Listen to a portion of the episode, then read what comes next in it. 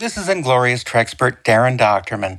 And from me and everybody at the Trexperts, we wish you a lovely holiday season and hope that you have time to spend it with your friends and family and with our wonderful swag from our various websites and our sister podcasts, Inglorious Trexperts and 430 Movie. At the Inglorious Trexperts site, that's inglorioustrexperts.com, you can find a whole bunch of swag with our Trexperts logos and famous uh, quotes from the show and t shirts and sweatshirts and hoodies and spatulas. No, there's no spatulas. But uh, you can get tote bags and uh, coffee mugs, all that sort of swag that uh, you've come to uh, expect from a high quality podcast. So take a look on inglorioustrexperts.com and also look at 430movie.com. That's 430movie.com. Hey, this is Mark A. Altman. This is Darren Dochterman, and we are the Inglorious Trexperts. I thought it was a classic femme fatale. Just so much fun. Like that Shakespearean lace in your acting. I said, Gene, what do you want from this character? I want you to just take the character and make it your own. I had a good time on the film. On day one, the movie was already $15 million over budget. We started this movie without an ending. That's like painting yourself into a corner. I don't think we've ever had a Star Trek Oh, captain on our show. true. Being, as you said, number one of the, on the call sheet, it is a producer's position if you're going to take it seriously. I was so glad they didn't cast me as Lorca. You famously wrote that script in 12 days. one level I wrote the script, and on another level, the story was written by everybody and his brother. New episodes every Saturday, wherever you listen to podcasts, or download the Electric Now app. Keep on trekking. Ingloriously, of course. Inglorious Trexperts, the only podcast for fans with a life, is available every Friday wherever you listen to podcasts and on the free Electric Now app. Download it today. If you felt a great disturbance in the force, you're not wrong. My new book, Secrets of the Force, is now available in hardcover, digital, and audio from St. Martin's Press.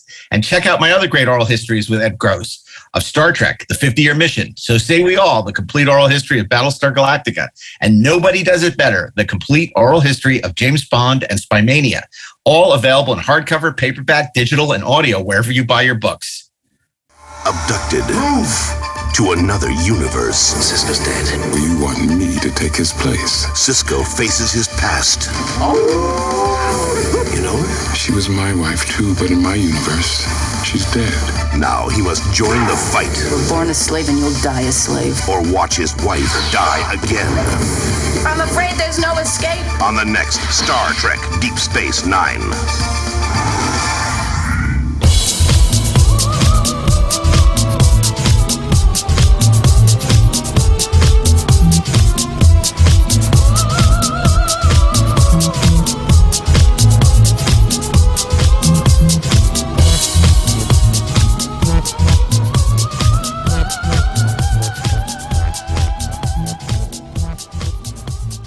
This is Peter Holmstrom. I'm a screenwriter for the CW television show Pandora, as well as the author of The Center Seat 55 Years of Star Trek, a companion book to the hit documentary series by the Nacelle Corporation, onto the bookshelves November 26. I'm Lisa Klink. I was a writer on Deep Space Nine and Voyager, and I have a short story coming out in the new Star Trek Explorer magazine. And this is the Inglorious Trexperts, or I'm sorry, this is the Trexperts briefing room where uh, industry professionals curate audio commentaries with creators, creatives, and diehard fans of the Star Trek franchise. Alternate reality worlds where what we know are different. A world where Hitler won World War II, the Soviets won the space race, JFK never died. Or on the smaller scale, worlds where decisions you made here were done differently going left when you should have gone right, driving that two seconds slower instead of getting in that car accident, talking to that girl who you passed on the streets who may have been your soulmate. Such thoughts have made for millennia of barroom conversations, served as the impetus for the majority of major world religions, and uh, also led to some of the most thought provoking works of fiction. But said the Joker to the thief, why so serious? Alternate realities can be fun. In 1967, Star Trek dove right into an alternate reality with the simplest of conceits evil versions of our beloved characters. What started as a simple concept turned into one of the most popular and critically regarded episodes of the original series. The next generation seemed to stay away from the mirror universe, choosing instead to forge its own path with alternate realities in episodes like Yesterday's Enterprise. But by the time of Deep Space Nine, a return to the Terran Empire was called for, and five episodes involving those characters and storylines were produced. The events of this would be the launching pad for a new ongoing comic book series set within the Mirror universe, focused on the TNG era crew, written by none other than Scott and David Tipton, who are joining us here today. Thanks for being here. Hi. Our pleasure.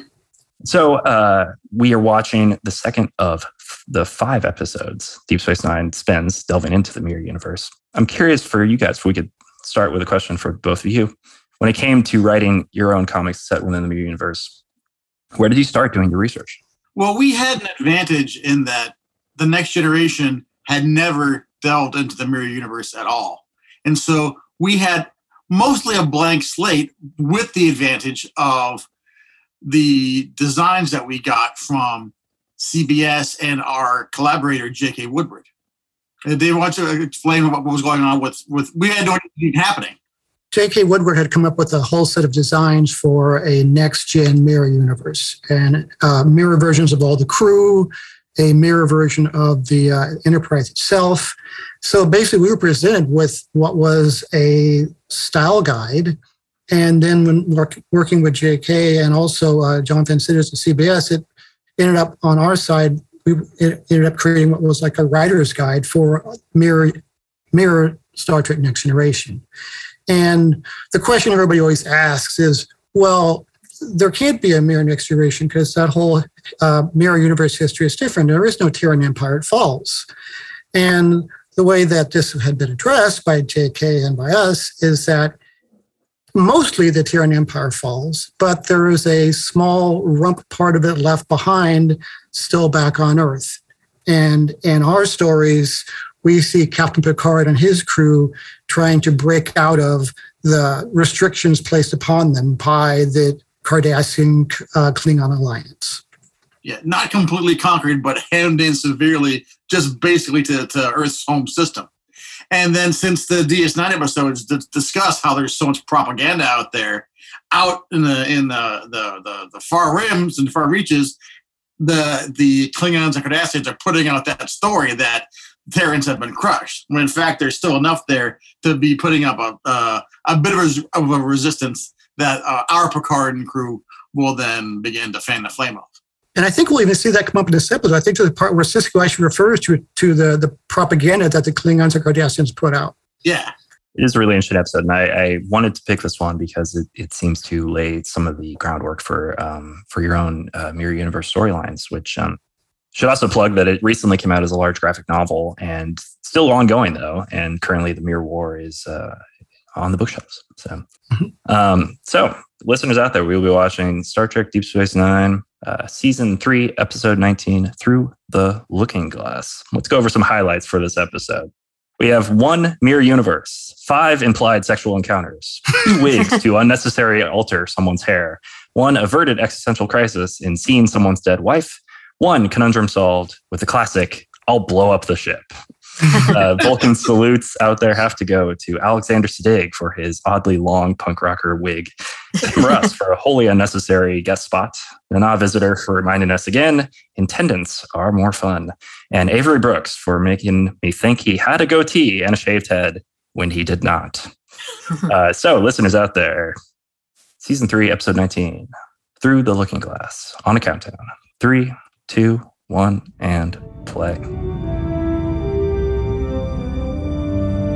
I found 27 voles in his storeroom. this is a classic example of how uh, Quark is just always scheming on something. it's, uh, yes. I would have liked to have seen the vole race, I have to say. we always want to see more. this typical, more in a sort of a passive background partner in what's going on here. Mm-hmm. I want the Bulls. Honestly, the fact that that there's not an animated half hour, just Quark's Bar television show is, is such a missed opportunity. I don't know how family friendly that would be. Probably not, but the era of streaming. Yes. Poor Morn. This um, break his heart. guys, you've written so many Trek comics. Uh, how much fun do you have just writing for the characters of, of Deep Space Nine? See, we don't get as much opportunity for that. So when we do, it's great. Sir, I need to talk to you. It's kind of private. We were just leaving. This is also a rare um, instant of um, O'Brien out of uniform. Yeah, no one bats an eye at it, by the way. Nobody bats an eye at. it. Yeah, actually, if you, and throughout this whole sequence, the other crew are kind of passe about, or they're, they're kind of bored about him showing up. This guy's just kind of watching over here, and this guy over here on the right just standing there. Yeah.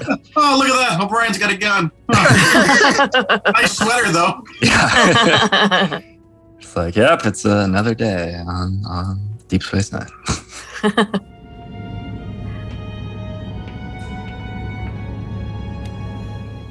And then equally classic, uh, yeah, I have to figure out this complex mis- procedure to get you into a mirror universe, but just wave a wand over it and everything's fine. Well, how much technobabble do you really want to sit through? That's true. Yeah, Compared to some wand- Star Trek, uh, Deep Space Nine definitely uh, is light on the technobabble, I feel like. And That wand came in handy in one of our stories, too. We were like, oh, we can use the wand. That's great. amazing. One of the things to notice here is that already a change from the first Deep Space Nine mirror episode that the O'Brien character is much more confident now than he was in the first time around. He's he's actually kind of grown, and we kind of see that in the comics we're working too. That uh, the O'Brien character changes in the mirror universe. Hmm. Did you get any kind of guidelines from Paramount or from the Trek universe about what you could or could not do with the characters? No, the CBS has been really good as, as far as they they you know, they kind of they gave us those initial concepts for the for the character designs. And of course, you know we know what we can and can't do as well. So That's that, the other thing, It is pretty rare, though, isn't it? For um, IDW tends to do more miniseries based uh, comics, and the idea of an ongoing Star Trek series is uh, a little rarer. So, like, is that something that you pitched from the word go, or was it more like this is a collection of of miniseries that? Um, they, they've all been miniseries for us. They, they, they, they like that model, but we try and make them interconnect at least, Yeah. so that they're, you get the feeling of a longer ongoing story. Yeah. Yeah, and it also like lets us just work on longer story arcs in a way. In some ways, it has an advantage over an ongoing because you you've got a beginning and end point to a story. In a way, with an ongoing, you kind of end up okay, what's next? What's next? What's next? Yeah, it's easier to get readers excited about coming back to a new series every time too. So we take advantage of that. Yeah.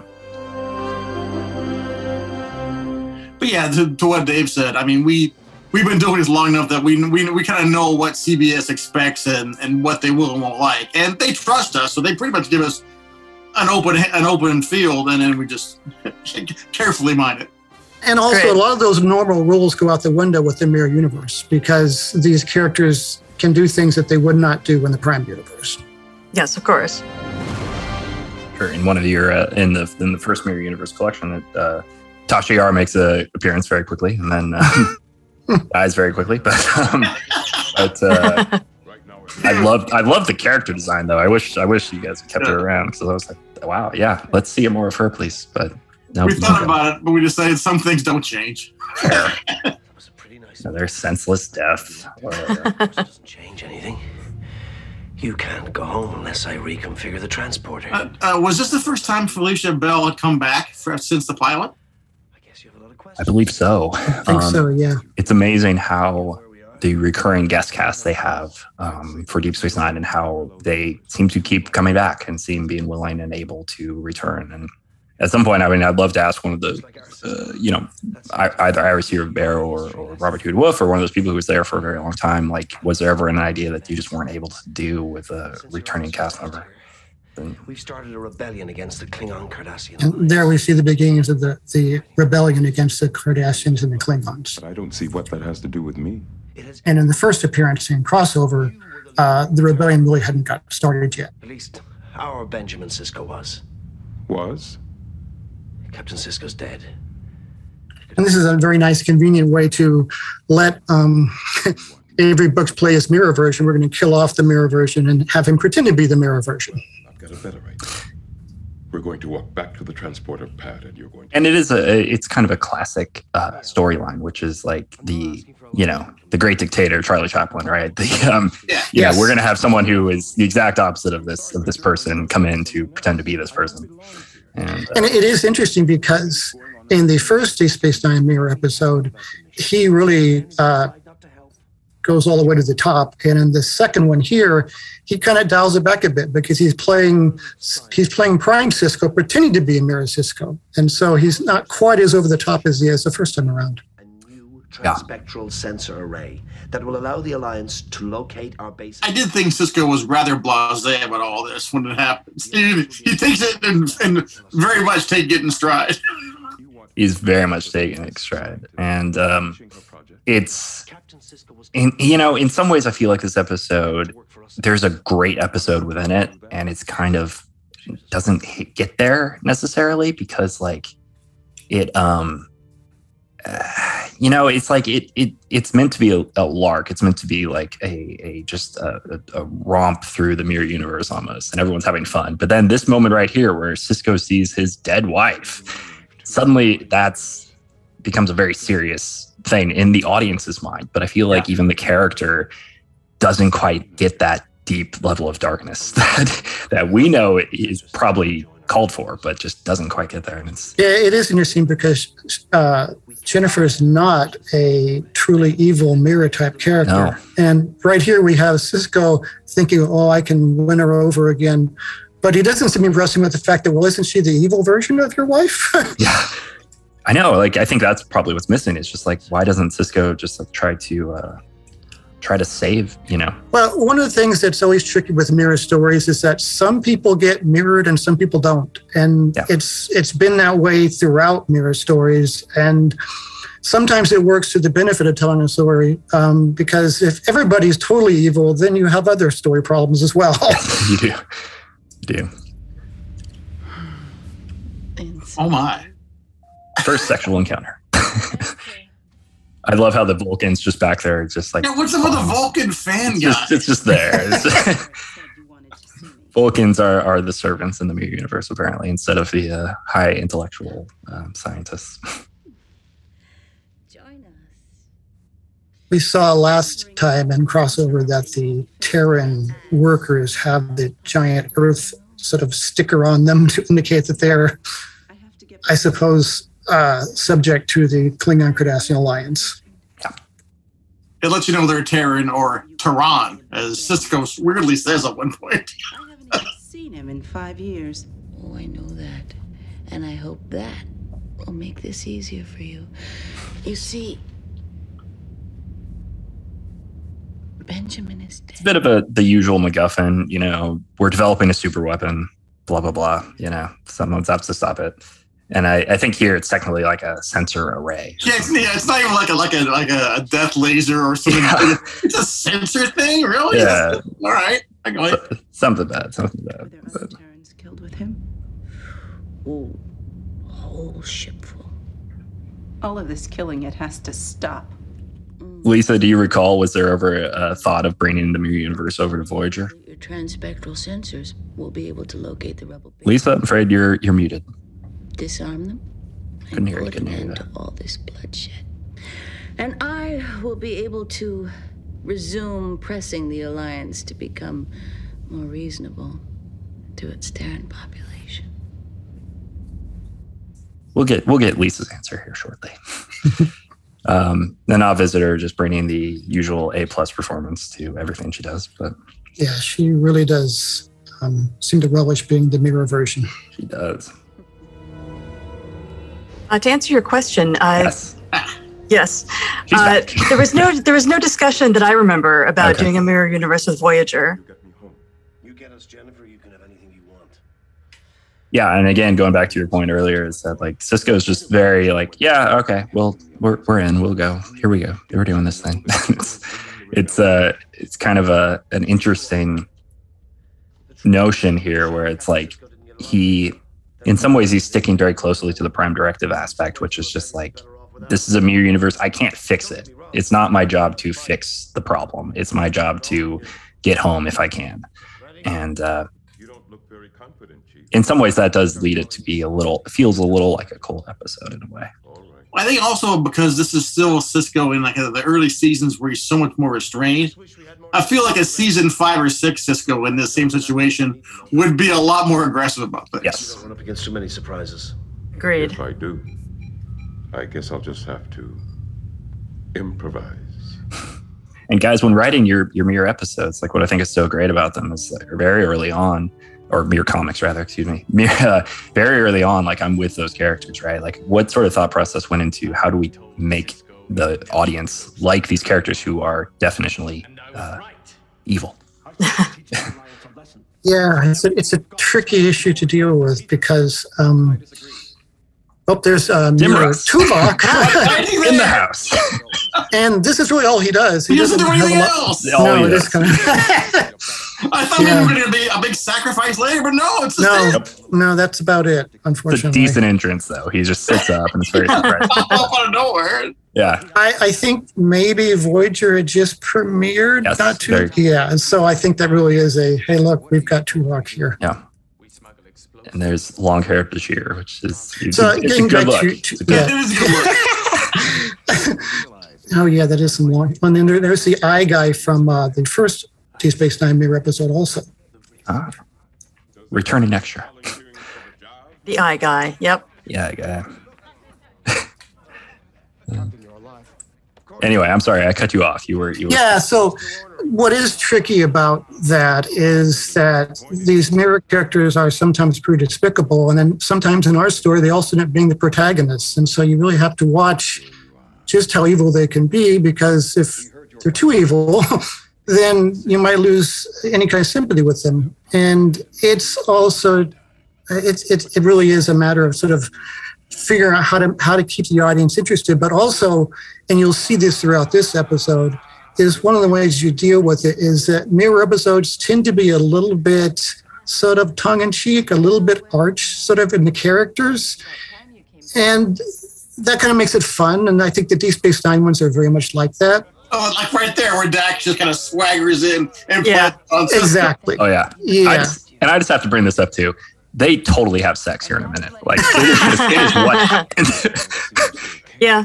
and Yeah. it is bizarre. It's just like, I mean, it's funny because uh, the Inglorious Trexperts, Mark and Darren just did an episode about the Deep Space Nine Bible, and in the Bible for the show, it's talked about that like Sisko and Dax have sexual tension, like that's what they have, and like you know the and that just doesn't happen in the show. There's a few moments early on where you're like, oh, maybe, but then it just never gets developed from there. But here it's just like I, you could almost see like Ira Steven Behr and you know Robert Hewitt Wolfe being like, you know, there was that idea we'd always talked about. maybe, maybe. and I, I think you really haven't seen many romantic things with Sisko up until this point in the show uh-huh. either. So yeah. And here it seems like he he lit- like three times in one in one day just happens, and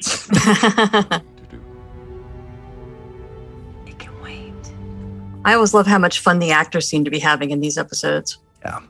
Yeah. and then you have to wonder if he's going to tell regular Dax about this when he gets back home. like I feel You'll like never what, guess what happened to me.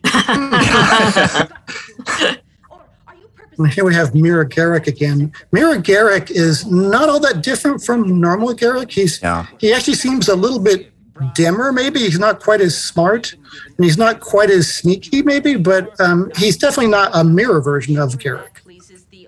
No, I'd agree, and I think in a way it's a bit of a, a missed opportunity to do something uh, super. In- I mean, I guess the mirror version is just like he's out and proud of Yeah. the fact that he's the best person for any spy related job, right? Right. Whereas in in regular universe, he's like, no, I'm just a simple tailor. I really don't don't you know. And you have to peel back that onion. Whereas here, he's like, yeah, I'm second in command. I never understand the economics of bringing rocks up to a space station. what about the gravity well? Isn't this extraordinarily expensive? And then you're going to mine them, and, and you've got transporters. Why are you putting them around in mine carts? And so that's a little weird to me. you can't get that really good processed rock on Earth or on a planet. You gotta be in space. And you can't replicate it either. No, No, apparently not. We need real rocks here. Yeah, my take on Garak was that this Garak hadn't suffered the kind of like ostracizing he had in Prime that led him to have to go underground. So here he's just kind of like a big pompous snake dude. You know what I mean? Mm-hmm. Just- No. there's there's no there's no nuance. No. Mu- much like Kira here, where there's not much nuance, but it's it's so much fun to watch. It's so much fun. Yeah. I love it. it's, it's great. at least. With Sisko's death and the imminent completion of the transspectral sensor array, the rebellion. Especially because uh, Kira never got much much of a chance to, to, to play comedy or be funny. No. And so when she gets these, it's like, all right. Gloves are off. Yes. Nana Visitor talks about how utterly uncomfortable that outfit was, and uh, you got to figure like a lot of, especially the women in Star Trek, like their costumes probably weren't the most comfortable in the world. But um, Yeah. Patterns are accurate. You tell me you gathered the information. Oh, that's right. This is the least romantic pillow talk ever. Yes. but it is clearly pillow talk. oh yeah. Oh yeah. Yeah. yeah, it's. uh I don't understand why they give these characters wigs here. It's just it's it. I don't, is it just to highlight the fact that like oh we're in a different universe? Yeah, well, I guess between between Dax and Bashir, apparently the, the mirror haircut of choice is the mullet. Yep. Yes. The evil mullet and the evil goatee. the the the goatee was for the original, and so they Deep Space Nine had to have their own ID. I, I- you know, and it's the it's the mullet. Forget all about the rebellion. I'm not ready to give up just yet. It's not like you're going to have much choice. It is funny how like when Sisko first comes into this, he's very much I am playing a part, and then I'm getting out of here, right? But then over the course of the episode, he just can't help but kind of just turn into his ordinary self over after a while, right? Like he has fun for a bit. And then by the end, though, he's given this impassioned speech to uh, to Jennifer about how the world can be a better place, Mhm. and he just he just can't help himself. Well, even here, he has to be reminded by by uh, Smiley about what to do. Yeah. When when when uh, mullet Bashir gets in his face. I wanted Sisko though to be like to smile a little bit there, to be like, I've wanted to hit you for so fucking long, but he doesn't. Which is partly like the the note for this whole episode is he kind of as much as I think even, like even Avery Brooks here knows that he's uh this is meant to be a bit fun. Like you kind of want them to be, be having even more fun, right? And to be really highlighting for the audience that like this is just we're just let's have a good time, you know. It's none of your concern. Anyone else want to disagree with Mary Julian's sort of fun to watch in a way that sometimes early Julian in the Prime universe creeps you out a little bit. why Sisko told Dax to put the gun down, I don't understand. Like it's, it's just like, oh, you, you just you just want to put her in her place, I guess. I don't know. Uh, Sisko gets points for the open-handed martial arts punch instead of just a full-on closed fist. I like that. yeah, so sort of a nose push. it's the it's the classic Star Trek fighting style, just open palm fist. Two Tuvok's just watching what's going on. Yeah, I know. But not smarter. If she's that important to the Alliance, think how important she could be to us. But we could use a scientist on our side. You tell him, Smiley. At least someone here is using his brain. So did they tell you to to watch all of the existing Mirror Universe episodes, or did you just get free reign from the start? I think they pretty much assumed we'd do that. Yeah. they, they knew. yeah, that- that's where they know us. And luckily, there aren't that many, so it's not. It's it's compared to some of the other research we've had to do, it's pretty easy. It is interesting, going back to something Lisa said earlier, is that Deep Space Nine went all in on Mirror, and then Voyager didn't do it at all. Yeah, and then Enterprise does a two parter. and um, Enterprise kind of goes in big with Mirror. So, yeah. But then uh, it's it's uh, not seen again until Discovery does their their little mirror universe thing. It's about Captain Sisko. Sisko. He's alive. He was able to get off his ship. It is funny when looking at this episode just how many characters are in it as well, right? Yeah. Yeah, Like there's a for lot. a show that often was going up against the budget, this one just not only a lot of characters, but a lot of aliens as well. Like it's just a smorgasbord here. You got a Klingon back there, you got a Ferengi, and then of course Bajoran right here. Poor Michael Westmore had a lot of work to do. I'm sure he enjoyed himself. Don't do that. This is a nice bit of foreshadowing here with the HE scalp on on um Hope this works. on O'Brien. Mhm. I mean, a lot of times you would get uh, from from lesser script editors, you get no. We gotta explain why he's doing that. No, let us have a surprise, and they do it here. Anyone suspected you weren't Captain Sisko? At least, not once you hit Bashir. But you and I both know that was just a warm up. Jennifer is the one I really have to convince. I guess. Well, the fun thing or the nice thing about mirror episodes is that, you know, even if you have an awful lot of characters, you can reuse the same sets. You know, you don't have to go down to an alien planet. You don't have to build all those new sets. Yeah. So you can afford to have a bunch of aliens in it. Yeah. And what what you do here is you turn down the lights a bit to help out with that. Yep. Add, add red gel on that sucker, and you're in. Throw some red in, it's fine. Yeah, I mean, this is really, in a lot of ways, a classic bottle show. Mm-hmm. But because the the concept is so strange, you really don't even notice it. It feels bigger than it is. Yeah. And by this point as well, and I think Lisa even, especially in Voyager too, like there'd just been so much Star Trek that they kept everything, so they were just reutilizing, repurposing old sets and old old things. Like there's some Star Trek Six elements in here. There's some uh, reuse of the Defiant in here. Like it's Yeah. it's a whole just a smorgasbord of uh, of uh, pre-existing material to utilize. Absolutely. and and they, they kind of take advantage of their of the viewers' familiarity too, because all of a sudden you you, you instantly know, okay, we're in Sisko's ship here, but we only really see it like once or twice, and you, you're just kind of so used to Star Trek storytelling at this point that you follow right along. Yeah. You know, Captain Sisko would try to fight his way out of this. Be glad I'm not him.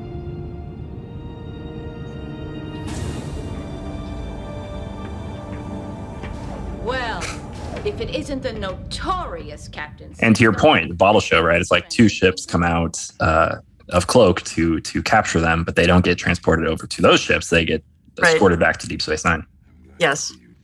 just because. Because standing sets. Yeah. And Sisko did have a bit of Kirk swagger when he walked through that door just now. Did. Yeah. Yes.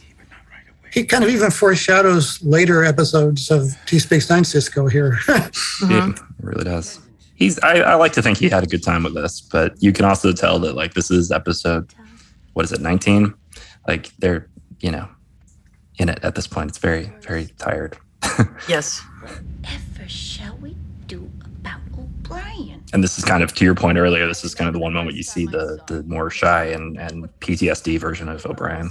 Exactly. He actually acts here like he did in crossover. Yeah. And the uh, first issue of our miniseries, our artist did a great job of showing that sort of less confident version of Smiley too. Yeah. Which I love the art on those, uh, especially that first run. I was like, God, this is cool. Yeah, our, our new artist is Gavin Smith, and he's doing amazing stuff. Fantastic. You're a Terran. You were born a slave and you'll die. So are you going to do more mirror universe uh, issues? Only time will tell. Do you have more stories ready to go? Always. Yeah. And she'll decide what to do with me. Of all the impudent Do as he says. intendant, I demand that this man be. You? Demand? You promised me he'd die. And he will. When I say. And not a moment. It's also different here with Mira Garak that he's actually in charge of things. He's not a tailor. Yeah. And so that's that plays a lot to what we see. What would it be like if Garak is in charge of things? Um, Yeah. Pillow talk number two. yep. Again, so, we're supposed to think something's happened here, but they just don't want to tell us. it Oh, seems. clearly something is happening. Oh, yes. The only reason I can think of to keep you alive is to infuriate Garak. Yeah, he's probably not going to tell Kira about this when he gets back. Who do I tell first? Definitely uh, one of those things you keep to yourself. What Will I get Going a staff meeting with Kira and Dax when he gets back. I suppose you're wondering why I called you here today. Yeah.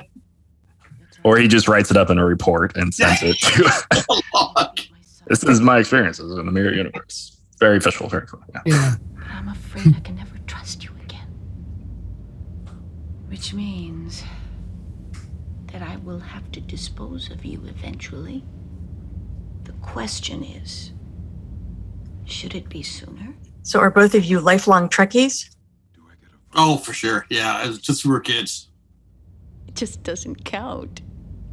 I mean, I, to be able to have grown up and then as a young adult in the middle of this kind of renaissance when there were like so many Trek shows on the air and, and everything was just firing was just such a, a, a great time to be a fan of Star Trek. Yes. Keeping it a secret. Hmm. And how did you first get uh, hooked up with the Star Trek universe?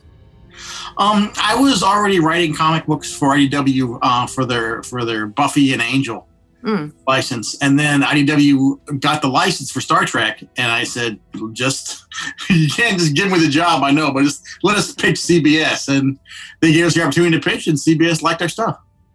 Please, And so it's That's been we've, we've had a great run with them. This touching reunion. You heard her. Are there other properties that you would like to work on? I think we've pretty much gotten our hands on everything for Star Trek. yeah, there's always there's always new stuff coming up that we that we're excited about, but All right, I'm here. What did you want to see me about? I'm trying to remember. I mean, how much did we see her in the pilot as far as actually acting? You see a fair amount because not only do you see uh, her dead, but also you see the uh, flashback and then the prophet. Yeah. and You then the more of her in prophets the inhabiting flashback, I her think. form thing. So there was a fair amount. And I want to say she comes back a couple more times, but um, she's great though. I, I wish they had done more with her because she's she's a very good actress. Felicia M. Bell is her name. Still alive, still acting. But, uh, Yours. Sometimes I think it was the only thing you ever loved. and this just goes to speak about how like uh, the sort of the the supporting cast that Deep Space Nine could constantly rely on to bring just outstanding performances, and it's been talked about a lot. But they're just they are all so good. Yeah, they had a really deep bench. Yeah, Do you know how many deaths you've caused? How much destruction? I'm fighting to help free our people. You're fighting because you like to fight, Benjamin. Just going to ask the guys uh, what is their favorite Star Trek series? Uh, it depends on the day you ask me. Some days, I'll, some I'll say next gen, some days I will say classic. It's probably next gen for me. Yeah. Yeah, maybe Deep Space Nine is very close to it. Actually, And, and I, I like I like Voyager a whole lot also. The mirror universe decision here, which is to say that like Sisko and Jennifer had a horrible marriage, right? Mhm. And it was short and it was just bad. Whereas in the in the pilot, it's implied that they had a great relationship. They were both you know, loving father, loving parents to Jake, and um, uh, but here it's it's the mirror version, so it's Oh, that, that's funny. I- that's- There's no Jake here, is there? there is no Jake. We have not No. seen Jake anyway. That's not to say that there isn't a Jake, but we have not seen Jake. I mean, not even a mention. So I mean, that, No. that is, that's also a difference. Although I believe is it the next episode where Jake kind of hops over to the mirror universe, hoping to hoping to Yes. save his mom. Yeah. They they come over and, and then Jake goes Jake goes with them. And Jake meets her. Oh, Jennifer. Yeah. You have no right to talk to me like that. Since when do you care about what happens to our people? Now we just had a, a, an act break just now, right? We did. That's an unusual act break. So I am doing an act break just on a conversation. I don't think if you saw that very often without it being something a, a bit more high stakes. Yeah. And a very long conversation also. There's Mhm. there's very very talky scenes here, then an act break in the middle of it. But I think part of that was, I think a big part of the appeal for this episode at the time was we're going to show Jennifer, Yes. and, and and I think that's why this is sort of the centerpiece of the whole episode right here. It, it, it seems odd now because we're, we're well past it, but at the time, her coming back was a big deal. Yeah. Yeah. Yeah. And certainly it's a big deal for Sisko. Oh yeah. You know, for, for the character. So you want to you want to give it time. You know, sort of in in keeping with its impact. You know what I wish? I wish I'd never met you.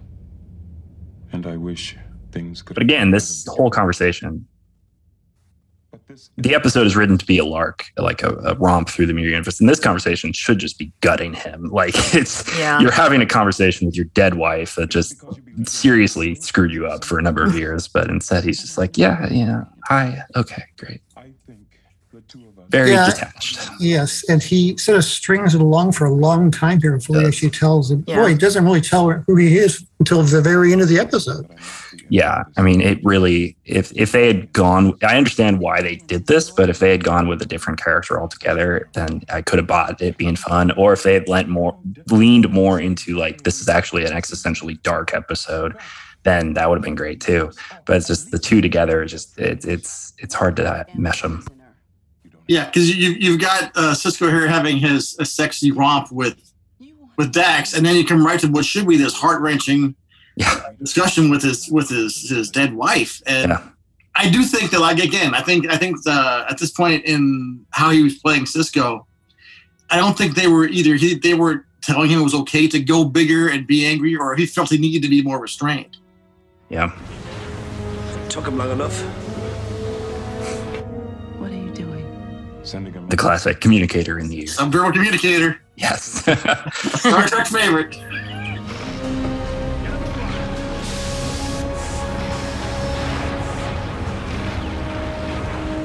The beauty of which is there's no prop. You just kind of push on your on Yep. your, Oh, I know. on your wrist. Yeah, exactly.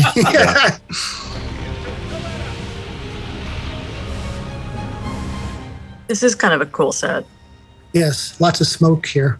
hmm And they do this a few times, right? Especially when they do like the flashbacks to the Cardassian occupation, things Mhm, like that. It's like the, the mining area was always a Yeah. very smoky and dark set. And was, Yeah, the, the mirror Terok Nor here sort of looks like Terok Nor in the Prime Universe when the Cardassians controlled it. yeah. Oh, well, I was just thinking it it has kind of a Babylon 5 look to it. Fair. Yes, also. Also good. Yeah. Are you coming with me or not? There's a good bit here that, that, that he does. Where she's like, Do I have a choice? And he very self consciously gets the gun out of frame. Of course, you have a choice. Yeah. It's so funny. And, and her reaction here is so odd. It's like, ah, all right, I guess. What's that? I still hate you. So the Uh, opposite like of the as Han written, Solo it argument. seems like a, a, a kind of classical, like, you know, 1930s action adventure thing where it's you got the leading man who's kind of devil may care quality, and then you got the girl who hates them but secretly really loves them. And it's, Yeah. and uh, that would have been fun to lean into that more. Another fist open. Palm strike. Yeah. Yep. Palm strike. That's the way to say it. I like that. And yeah. Yeah,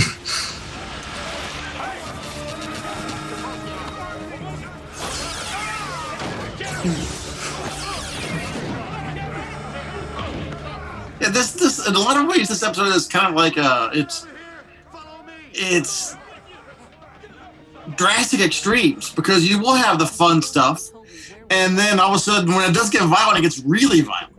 Yeah. Look at how they relit that corridor there. It's really nice. hmm Makes it look like a whole different set almost. I do like two gun Sisko here. Yeah.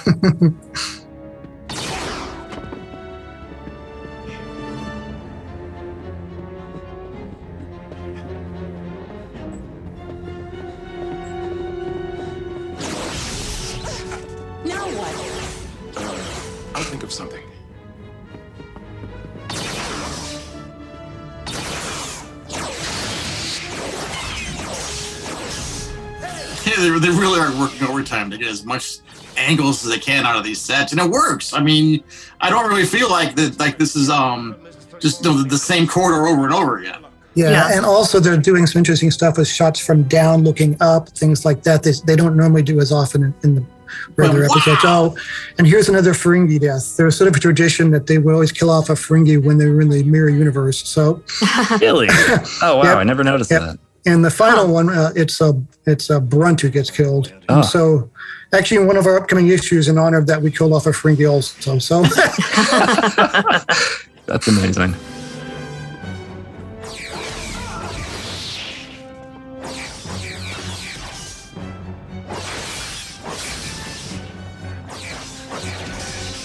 No, that, that moment there with with Rom uh, impaled and stuck to the wall there. I mean, that's that's one of the more ugly, violent things you see on Star Trek, really.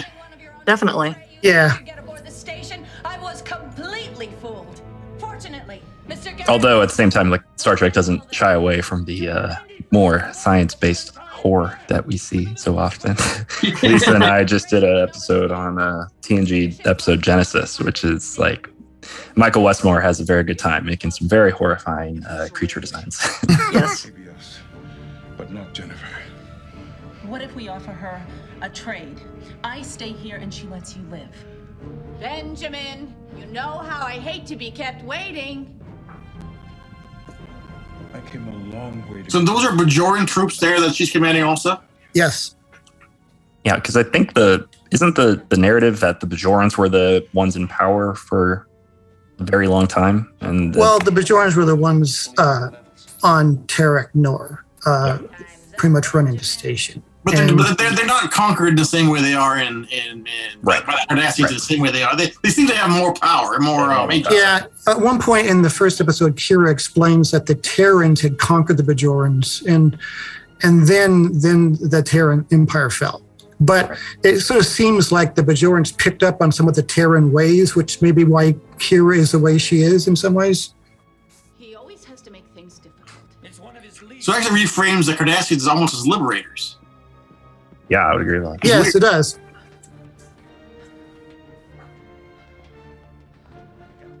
and it is such a clever clever conceit in your in your uh, comic book series how like yes the terran empire was destroyed but not really as destroyed as you think it was so there's kind of the underdog story that you're able to play there which allows for uh, people to uh, Yeah, identify and with it them really helps us out when we have Sisko saying things like this one, where he talks about Klingon Cardassian propaganda because it fits in with that storyline. Yeah.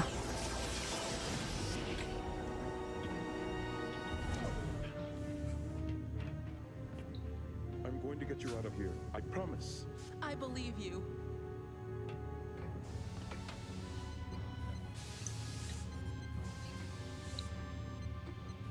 Here we have the classic self-destruct maneuver. Yes. I love how like yes it's an alternate reality yes everything's different but the access code for the self-destruct sequence is exactly the same an operating system is an operating system, man. that's right Use the manual override to open the doors. that guy's like, oh, I didn't think of the manual override. I'll get right to that. Don't worry. He's disappointed me for the last time. And they do a lot of great like upward upward shots of like the Yeah, there's a ton of those uh, in the oh yeah Deep Space Nine mirror episodes. She- She's used that a lot. That's another way I think that it's sort of effective to make the ship look different and make the sets look different for that matter. Yeah. Uh, when Rich Kolbe uh, directed this episode, and uh, one of many episodes that he directed, and I'm sure was very familiar with just all the various ways to uh, to take advantage of the sets and the uh, camera crew and such. Yeah, finding new angles must have been kind of a challenge. Will never annoy you again. Actually, for the first time since I've met him, he's not annoying me.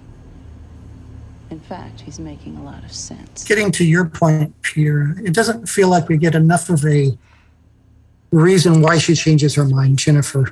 Um, and that that to me too is one of the things that I felt a little bit unsatisfying at the end here is that you kind of want to know more about well, who is Jennifer in the mirror universe and why did she change her mind here? Yeah. Because we don't really get enough from Sisko here to see why she's changed her mind. It's it's the classic uh, Bond logic. Like, like Sisko just slept with her, and then she changes sides, and that's it. that's all you need. I think I think I remember reading one of the writers saying that they wish they'd had a little bit more time for this episode. Like if it had been a two-parter, they could have fleshed that out.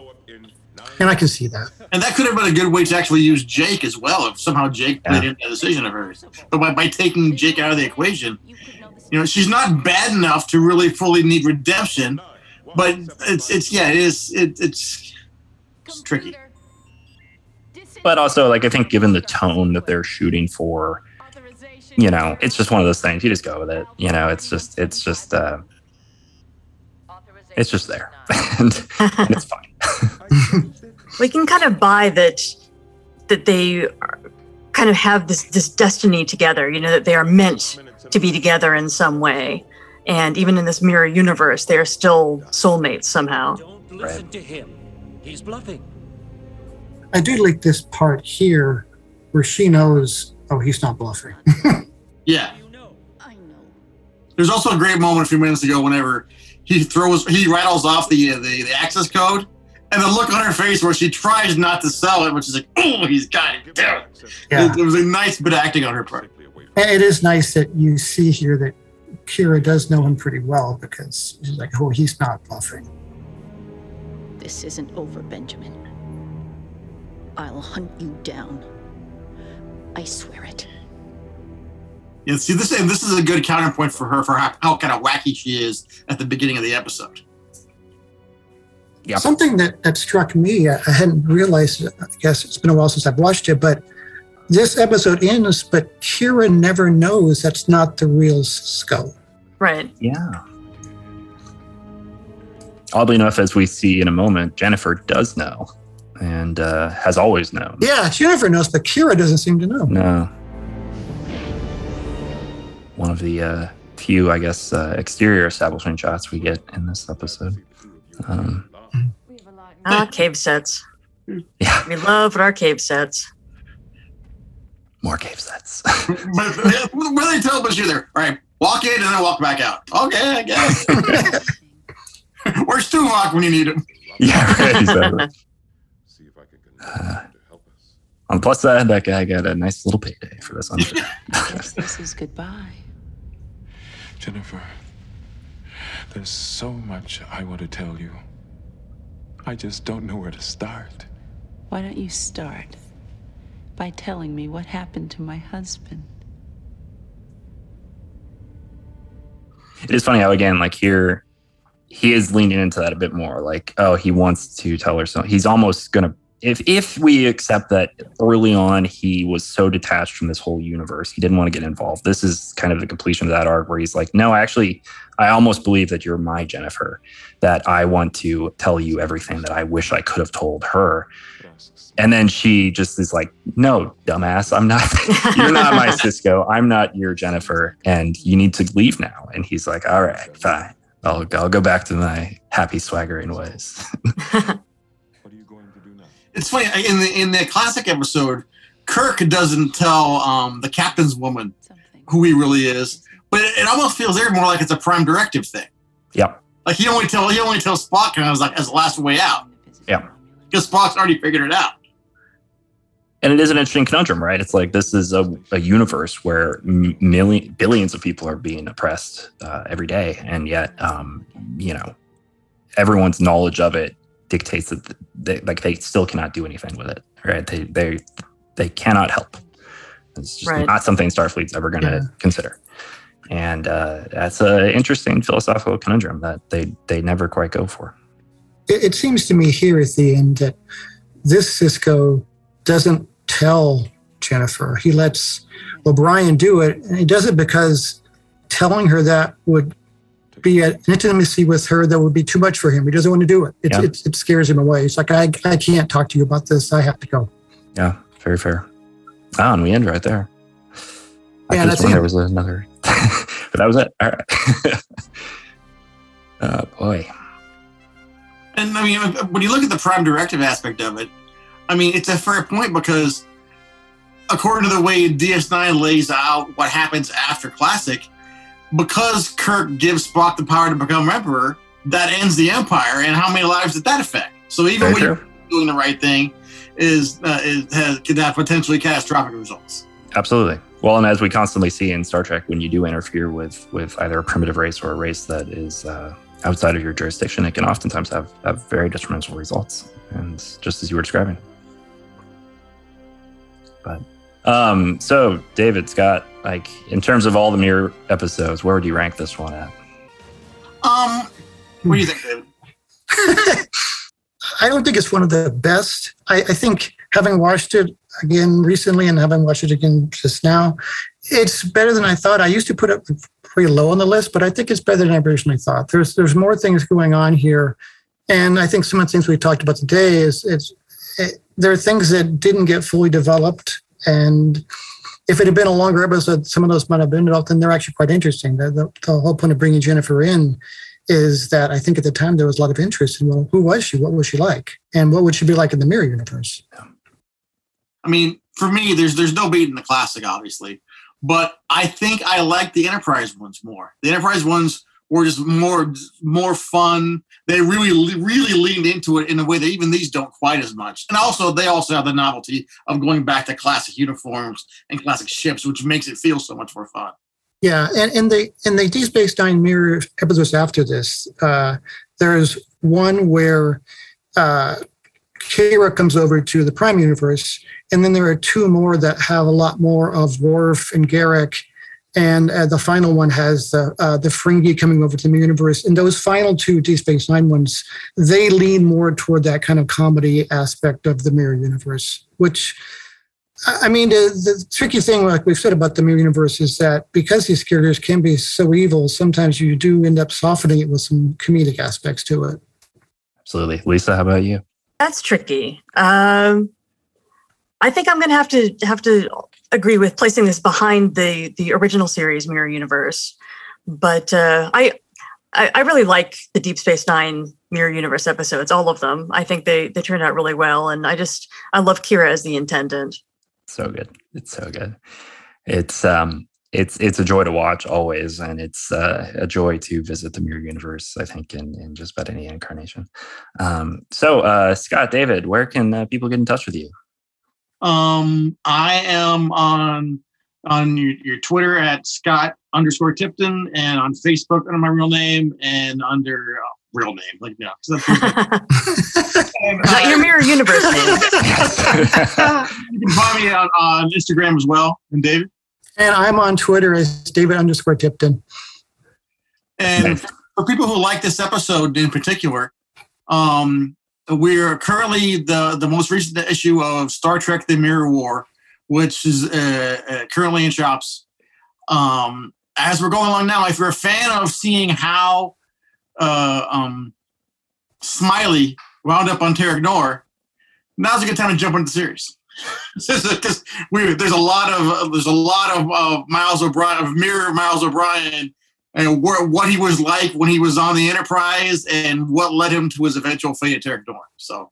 And in those, yeah, in those early issues of the Mirror World, we actually see Kira and we see Mira Sisko, and then and we get to the second half of the story, we'll sort of see what happens as it plays out with the later Deep Space Nine mirror episodes. Ooh, there we go. There we go. And I will also give a, a quick plug for the uh, Star Trek Planet of the Apes crossover comic, which is currently available in uh, trade paperback and uh, digital formats. And one of our favorites of all time. it's a lot of fun. Um, all right. So for us, uh, you can check, you can connect with us on uh, Twitter at Inglorious Trek and on Facebook and Instagram at Inglorious Treksperts, um, where you can get in touch with us. And if you like the show, uh, please give us five stars on Apple Podcasts. We'd like to thank our sound engineer, Mark Rivera, as well as our uh, producer, Natalie Muscali, and executive producers, Mark A. Altman and Dean Devlin. Um, so for Lisa Klink and myself, we will say thank you very much for being here. And the briefing room is now closed.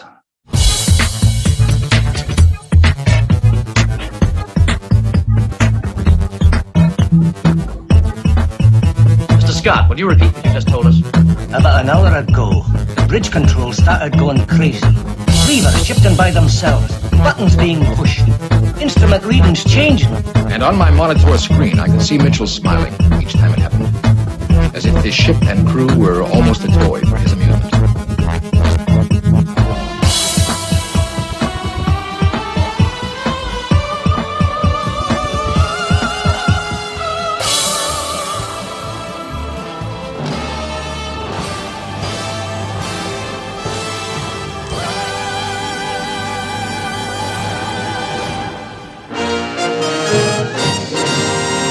This show is produced by Dean Devlin and Mark A. Altman and is an Electric Surge Network production.